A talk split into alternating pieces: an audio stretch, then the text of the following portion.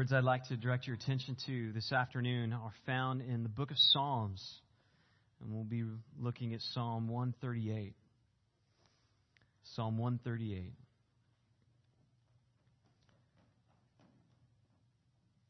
A psalm of David. I will give thanks to you with all my heart. I will sing praises to you before the gods. I will bow down toward your holy temple and give thanks to your name for your loving kindness and your truth. For you have magnified your word according to all your name. On the day I called, you answered me. You made me bold with strength in my soul. All the kings of the earth will give thanks to you, O Lord, when they have heard the words of your mouth, and they will sing of the ways of the Lord for great is the glory of the Lord. For though the Lord is exalted, yet he regards the lowly, but the haughty he knows from afar. And though I walk in the midst of trouble, you will revive me.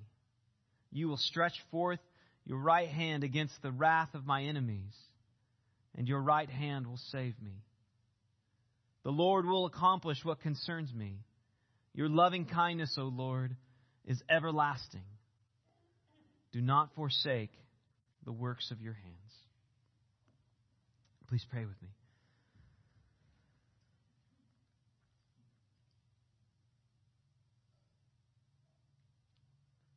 Lord, there are many reasons for us to give thanks. And your word that we've just read magnifies a number. And Lord, it's our desire that you would be exalted. And Lord, we need your help in that endeavor. I pray that you would you would magnify your word that we might worship you as we should.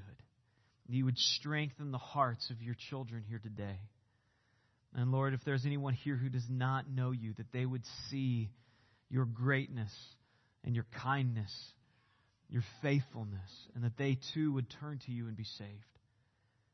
We ask that you would work in power through your word, and that you would revive us and strengthen us so that we might live for you and for your glory.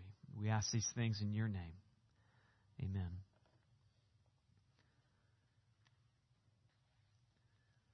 As you know, uh, in just a few days this week, our nation will be celebrating Thanksgiving. And this is remarkable because Thanksgiving is really a profoundly religious holiday. Because if you're giving thanks, you must be giving thanks to a person. And so it's worth asking if somebody's celebrating Thanksgiving, who are they giving thanks to? It's possible they just are maybe giving thanks to people in their lives, but really the foundation of the holiday is a reflection of thanksgiving to God for how He has cared for us. And just as our conscience tells us that there are certain things that we should not do, like lie or murder or cheat or steal, likewise, our consciences also inform us that there is someone to whom we should be giving thanks. Well, why don't we? And Paul tells us in Romans 1. Chris read this for us a few minutes ago. For although they knew God, they did not honor him as God or give thanks to him.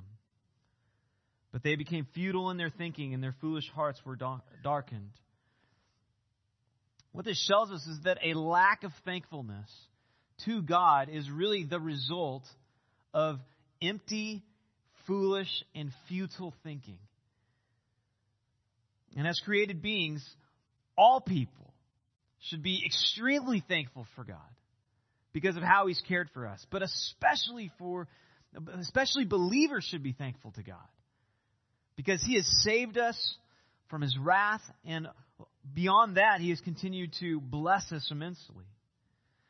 But again, because of our pride and because of foolishness, because of sin and selfishness, we frequently fail to give thanks And instead, we, we, we're, we're prone to complain and to grumble for what God has provided for us. And, and I say that merely to just point out the fact that we need to continually have our minds renewed, to be made aware once again of how great God's goodness is to us. And that's really what David does for us in this psalm. Is he will highlight for us how great God is and it's my hope that you too will be strengthened as you are reminded of God's faithfulness to us. There's really three parts to this psalm. First, David gives thanks to God for his faithfulness. And then he points out that all the kings of the earth will actually thank God for his ways. And then finally, he continues giving thanks as he affirms his confidence in God's faithfulness. Let's look at that first point first. David gives thanks for God's faithfulness. And you'll note that four times, ah, oh, that didn't turn out like I wanted. Well, I guess it's okay. It still reads. Sorry about that. Four times in these two verses, David gives thanks to God for his faithfulness. I will give thanks to you with all my heart. I will sing praises to you before the gods. I will bow down toward your holy temple and give thanks to you for your loving kindness and truth. So can clear emphasis. David going out of his way to, to, to he's almost exploding in joy of and thankfulness to God. He says that he gives thankfulness with all of his heart. That is, he's he's giving thanks not because he's driven by some external compulsion. He's not giving thanks because that's just what you do at Thanksgiving time. That's just what you do when you are about to eat a meal together. Everything in David is driven to give thanks. So again, he's not externally compelled, he's internally compelled. There's nothing more that he would rather do than to give thanks to God. Like a poet who's compelled to tell his beloved how much he loves her. David's own heart compels him to give thanks. So David gives thanks from a whole heart, but he also gives thanks boldly, you'll notice. The next phrase says, I will sing praises to you before the gods. The, word gods here is the word Elohim. And David's point here is that even though he is surrounded by all these pagan deities of the world and all who worship them, he will worship God alone. And it's worth noting that the psalm previous to this, Psalm 137, is a lament where the psalmist declares that how can he proclaim the Lord's song, sing the Lord's songs in a strange land that is surrounded by pagans and surrounded by their pagan gods? David says, I will give thanks in the face of all of these pagan deities. There's really, a, a, again, a sense of in your face here in David's statement, much like Daniel's praying after Nebuchadnezzar's decree. You guys know the story well. In Daniel 6, Nebuchadnezzar signed a decree that said anybody who prays to any other god than the gods of Babylon would need to be executed, thrown into a lion's den. But this is what Daniel did in Daniel 6:10. When Daniel knew that the document had been signed, he went to his house where he had windows in his upper chamber open toward Jerusalem. He got down on his knees three times a day and prayed and gave thanks before his God as he had done previously. See, again, in the presence of pagan deities, David, like Daniel, won't bow to them. Instead, he says he will sing to Yahweh. David takes no heed of these pagan deities because he knows that there's only one true God. And there's only one God that he should fear or even be concerned about. As the psalmist says, For all the gods of the peoples are worthless idols, but Yahweh made the heavens. And notice also what David particularly gives thanks for, because this is actually the central point of the psalm. The, the first four lines where David's expressing his desire to give thanks to God climax here when he says, And give thanks to your name for your loving kindness and your truth. And we see these words often paired together throughout the Old Testament. And it's these two words that really deserve our attention. The first word, loving kindness, is the word hesed. It speaks of God's covenant faithfulness, his loyal love, the fact that God is committed to those that he has made a covenant with. He will not be unfaithful. And the second word is the word amot, which is truth. And it's, it's usually actually translated faithfulness. That is, God, God you can, can absolutely be relied upon. Whatever God says he will do, he will do, without a doubt. And when you put these two words together, it, again, it, it signifies God's absolute trustworthiness. God will do and accomplish everything that he says. And this is actually what Joshua, the, the leader of the Israelites who led them into the promised land, reminded the Israelites of when he was on his deathbed. He had led Israel into conquering all these nations within the promised land. And as he's dying, he wanted them to know this. Joshua 23, verse 14. Now behold, today I am going the way of all the earth. That is, he's going to pass away. And you know in all your hearts and in all your souls that not one word of all the good words that the Lord your God spoke concerning you has failed. All have been fulfilled for you. Not one of them has failed. Isaiah says the very same thing.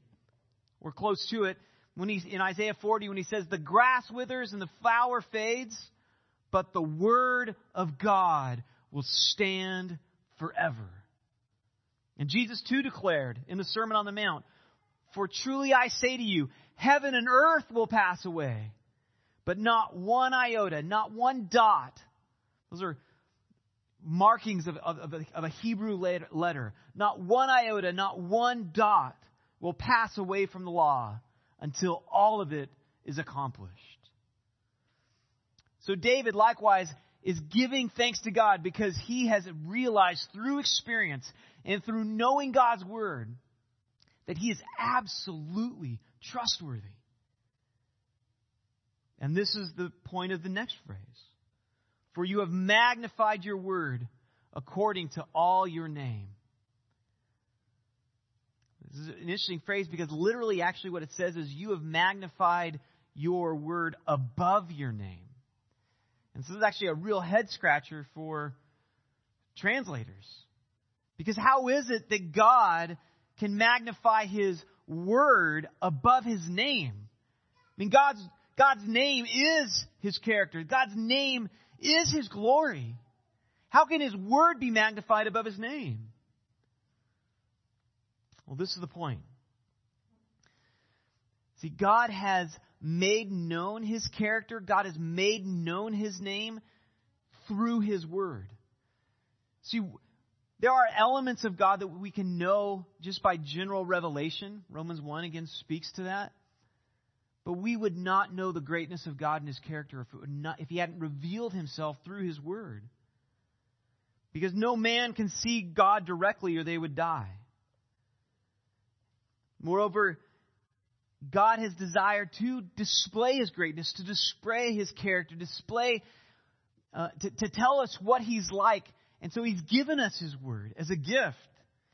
But moreover, God has actually tied His reputation, His glory to His Word. Because if God's Word fails, just one word, He's not God. Think about that. If just one promise doesn't come to pass, He's not God. And so, in giving us His word, God, in a sense, has put all the chips on the table. When He declares to us that not one jot or not one tittle will fail. Because if they do, He says, I am not God. That's how God has magnified His word above His name. Just consider what a gift God has given to us. in a sense, kind of, God has laid it all on the line. I mean, He hasn't because He will bring it all to pass. So He's not really taking a risk. He's just affirming how trustworthy He is. And that's why He's given us His Word so that we can compare and contrast His faithfulness as, it, as He's always been faithful, as we've sung already today, as you've already experienced in your life. God wants us to see how completely trustworthy and faithful He is in comparison to this world, in comparison to every person, in comparison to kings, in comparison to nations, in comparison to even our spouses. God, unlike anybody else in all of this world, is absolutely. We can trust Him completely. But not only is God faithful in all His promises, we're reminded that He's faithful also to respond when we cry out to Him. His faithfulness is demonstrated in, in His Word, but it's also demonstrated as He answers prayer. David notes, On the day I called, you answered me. You made me bold with strength in my soul. On the very day that David prayed, God was ready with an answer. It's like he was waiting for David just to ask. And he was there, ready with an answer. Now, often we don't experience it, we don't see how God is answering our prayers, either because we're not praying in line with the Spirit. We're praying selfishly, and so of course He's not going to give us something that would be harmful. But God does answer. God does respond when we pray. That's where He wants us to pray. And God answered David's prayer in giving him strength in his soul. That is, that God gave David absolute confidence. In fact, this word can actually is used in the Old Testament to describe uh, arrogant people who are so brash and bold. David says, David is absolutely confident. It might look like arrogance to somebody else because he knows that God will answer his prayer. God will be faithful to what he's proclaimed in his word. And all of us, I think, at times have, have felt weak and helpless and afraid things are outside of our control and, and anxiety begins to build up within us. And, and this is a good reminder of how we can respond at those times. We can pray for strength and ask God for boldness and then cling to his promises because that's what David did. But it's not, not just what David did, it's what Paul did. I want to point your, go ahead and turn to 2 Timothy chapter 4 in your Bibles. Paul, as, you, as he saw God's faithfulness in all of his life, at the very end of his life, as he writes this letter to 2 Timothy, he points out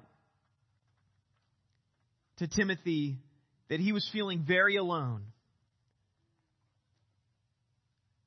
And he says in chapter 4, verse 16,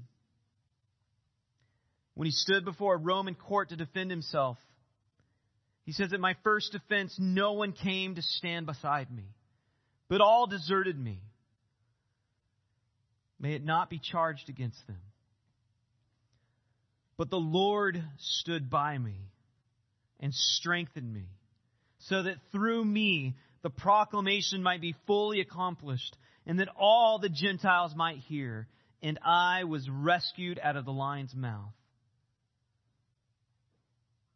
The Lord will rescue me from every evil deed and bring me safely into his heavenly kingdom. This was also the experience of Polycarp, who was a disciple of the Apostle John. He was a bishop of Smyrna, and he was, he was captured by Roman officials who were seeking to wipe out the church. And he was drugged before, I believe it was a Roman governor. And he was, he was warned that if he did not renounce Christ, that he would be killed.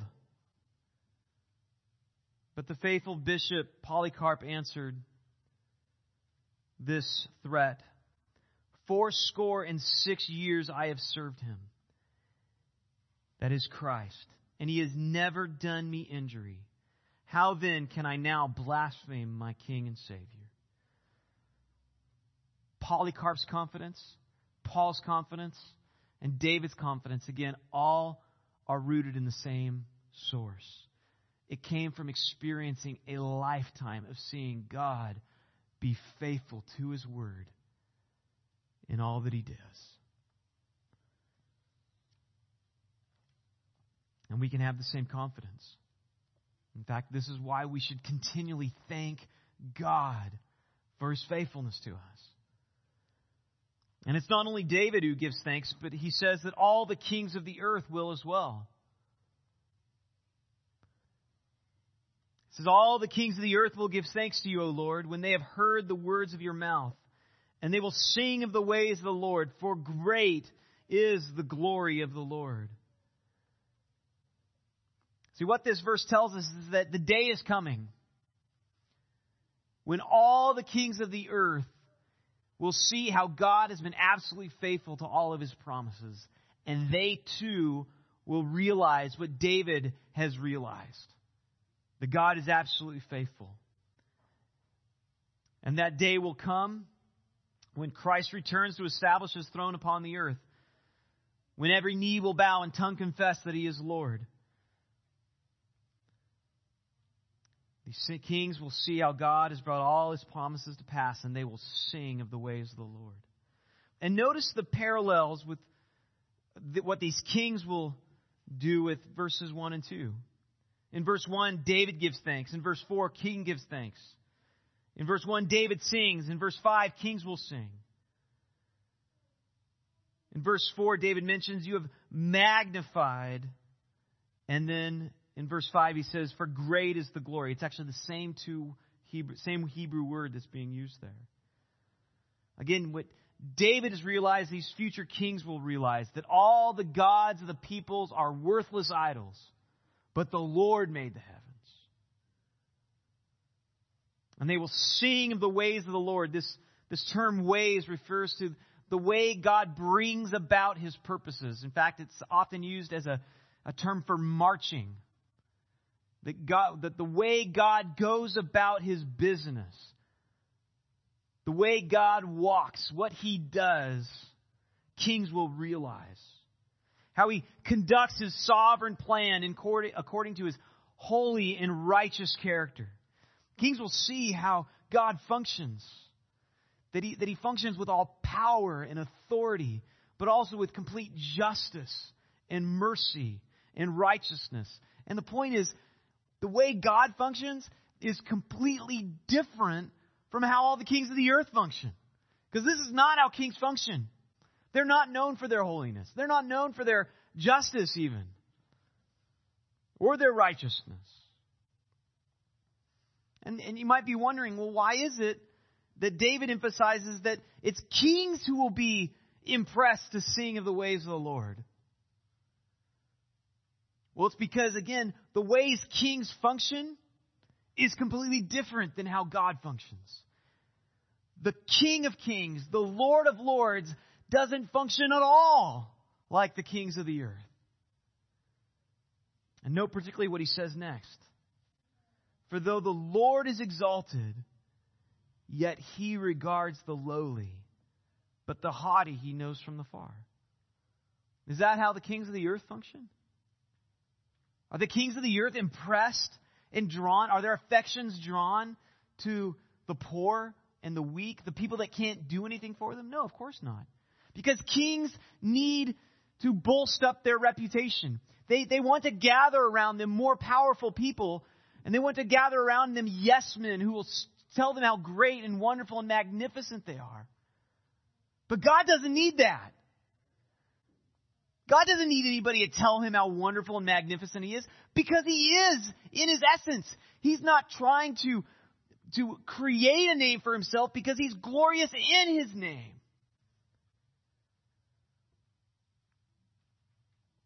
See, unlike the kings of the earth, God is no respecter of persons. He doesn't need men to fear him or respect him to keep his position. He doesn't need anybody to help add to his fame or worth, finding people to honor him, because again, he doesn't need him. He doesn't need to network. He doesn't need to politic. He doesn't need to bribe people or campaign or, or come up with a, a way to brand himself so that people will be impressed with him. He's glorious, period. But again, not so the kings of the earth. See, every king, every celebrity, their glory is contrived. It's, it's manufactured. It's just a big show. In fact, if you've ever known a famous person, they might be nice. They might, they might be special in regard to other people, but they're not as special as they're made out to be on TV. They're just people. And so, like in a concert, again, it's just a big show. But God's not like that. He doesn't need lights. He doesn't need smoke machines. He doesn't need loud music. We like to sing to Him. We like doing that because it stirs our hearts. But God doesn't need it. He's not adding to His glory because He's, all, he's glorious, period, by nature. And so in, instead of being impressed by the proud people of the earth, God, it says, knows them from afar. The kings of the earth, they need proud people. They need strong people around them so that they can feel secure and safe, but not God. In fact, those are the, those are the people that God doesn't pay much attention to. They're insignificant to Him. He's not impressed. Who is it that draws God's affection and attention? The lowly. I mean, how unlike the kings of the earth. On this one I will look, on him who is humble and contrite of heart and who trembles at my word. He says in Isaiah 66 2. See, the, the world teaches us that for, in order for us to succeed in life, we need to draw attention to ourselves. We need to make a name for ourselves. We need to get people to notice us. And that's why we, we learn to dress a certain way or to, to walk a certain way, to drive a certain car. We, we, we feel this need to develop an image of ourselves upon the internet so that we might be known, so that we might impress people. But again, getting the attention of people like that, it's like it's like a cow walking through a meat market. It might draw attention, but if that's the kind of attention that you're getting from people, it's most likely that you're just going to be used. The only one whose attention we need is God's. Because God alone can give us the help that we really need. We don't need the help that other people can give us. The only help we really need is God's help. And again, what captures his attention, what, what bends his ear, what draws his eye, isn't strutting around like a peacock. In fact, it's just the opposite humility and contriteness. See, why is it that God is drawn to the humble and the lowly? I think it's because they get it. They get that there's nothing to be impressed with in themselves. That they, they, under, they recognize that they, they don't, they're not inherently glorious. They recognize they are needy. They recognize they are desperate. They recognize they need a creator to take care of them.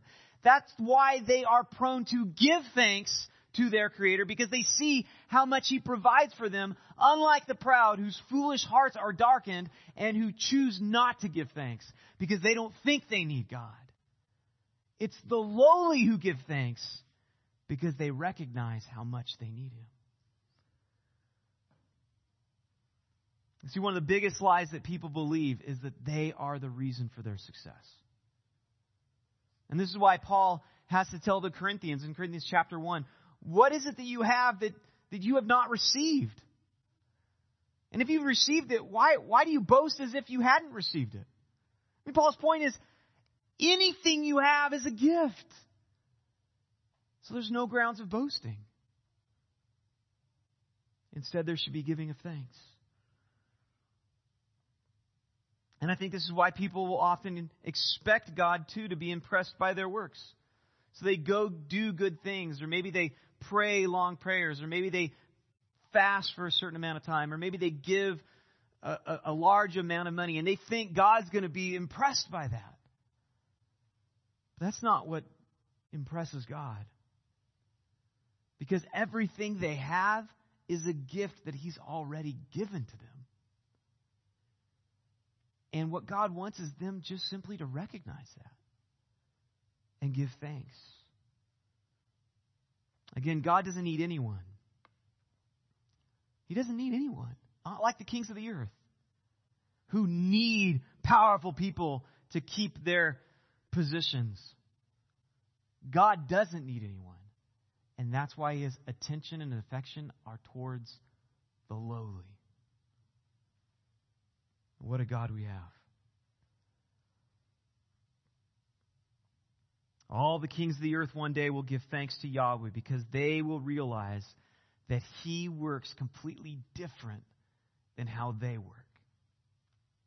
And they'll praise him, they'll sing to him. This brings us to verse 7 and David's third point, where he gives, he expresses his confidence in God because of God's constant faithfulness. And again, David's still giving thanks here. But he's giving thanks by expressing how he, he can, he has confidence because God has been continually faithful. As he says, though I walk in the midst of trouble, David knows you will revive me. You will stretch forth your hand against the wrath of my enemies, and your right hand will save me.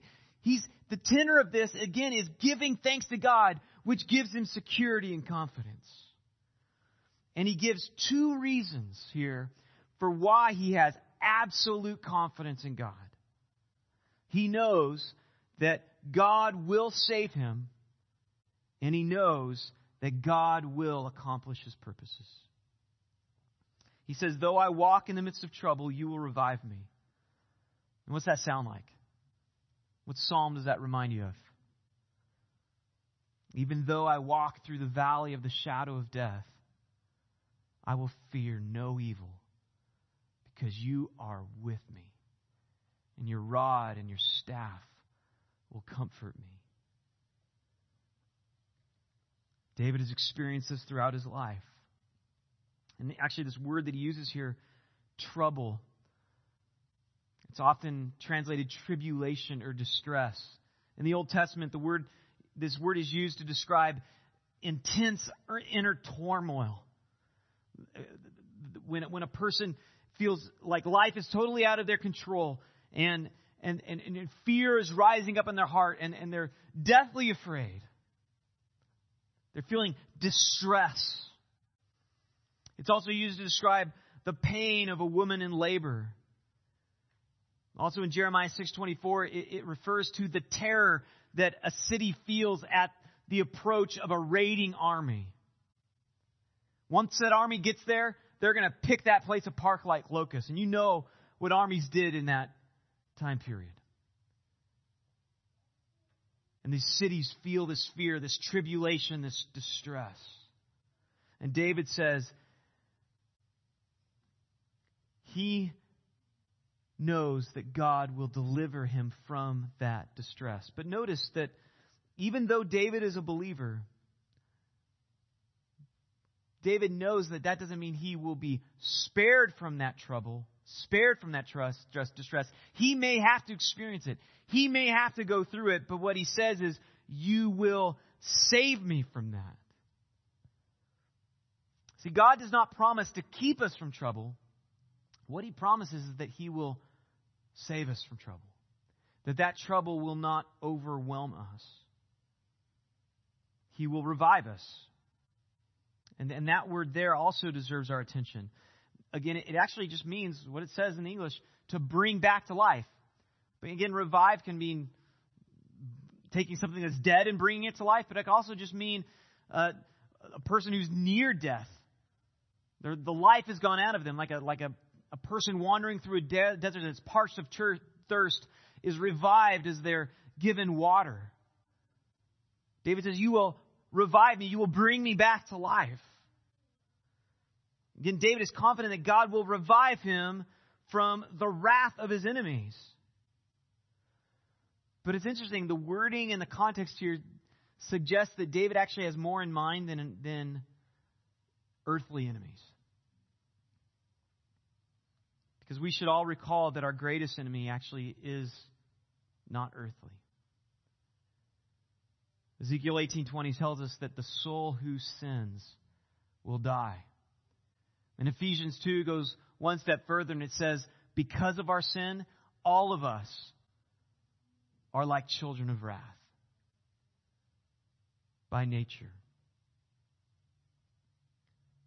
But in verse 7, David actually prophesies how God will even save us from himself. God saves us from his wrath through his right hand, who is Jesus Christ our Lord. In Mark 14, Jesus declared to Caiaphas and the Sanhedrin, I am, and you shall see the Son of Man sitting at the right hand of power and coming with clouds of heaven. In fact, Peter's first sermon to the Jews, he declares this, For it was not David who ascended into heaven, but he himself says, The Lord said to my Lord, Sit at my right hand until I make your enemies a footstool for your feet. Therefore let all the house of Israel know for certain that God has made him both Lord and Christ, this Jesus whom you crucified. In fact, Stephen, when he was being stoned to death because of his proclamation of Christ to the Jews, it says in Acts 7:55, being full of the Holy Spirit, he gazed intently into heaven and saw the glory of God and Jesus sitting at the right hand of God. And Paul likewise declares in Romans 18:33 and 34, who will give a charge against God's elect? If it's God who justifies, who will condemn? Christ Jesus is he who died. Yes, rather he was raised, who is at the right hand of God. He is the one who intercedes for us.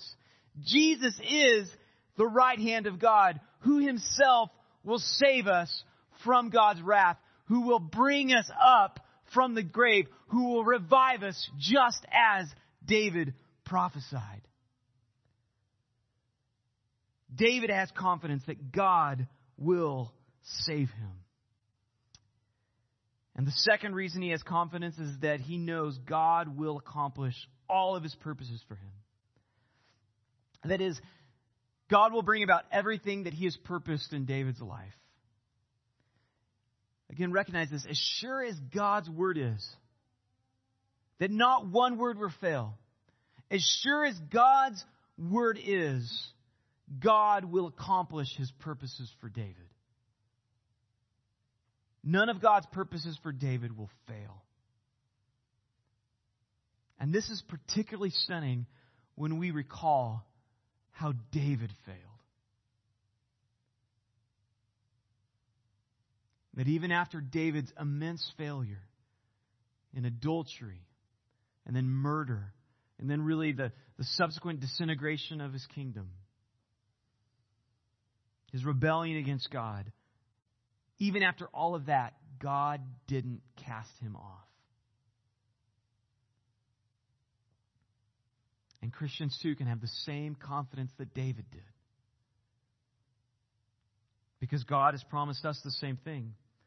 Paul himself said in Philippians 1 6, I am sure of this very thing, that he who began a good work in you will complete it. Even David's words in verse 8, your loving kindness, O Lord, is everlasting. I mean, that reminds us what Paul says in Romans 8 39, that neither height nor depth nor anything else in all creation will ever be able to separate us from the love of God. That's, that's what David is saying. David's security is in the character of God. It's not in himself. And if you are a believer in Christ, your future is absolutely secure in Him. But the contrast is also true. If you are not a follower of Christ, you have no security whatsoever and what you think is providing you for security, it's a sham. it'll fail. There's only one thing that, that can provide you absolute security, and that's the trust in Christ Jesus, your God.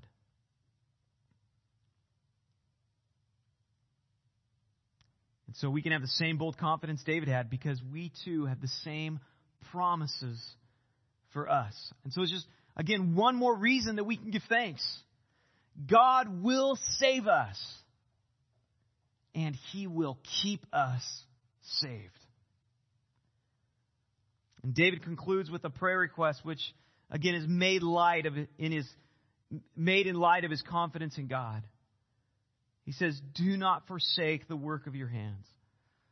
Again, another interesting phrase. Literally, it says, Do not drop the work of your hands.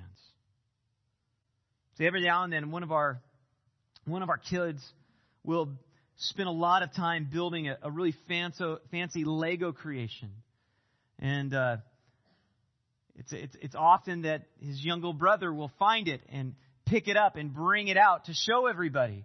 And when we see the younger brother, the toddler with the Lego creation, we all want to say, "Stop! Don't drop it," because it's his brother's special creation that he spent all this time and work upon.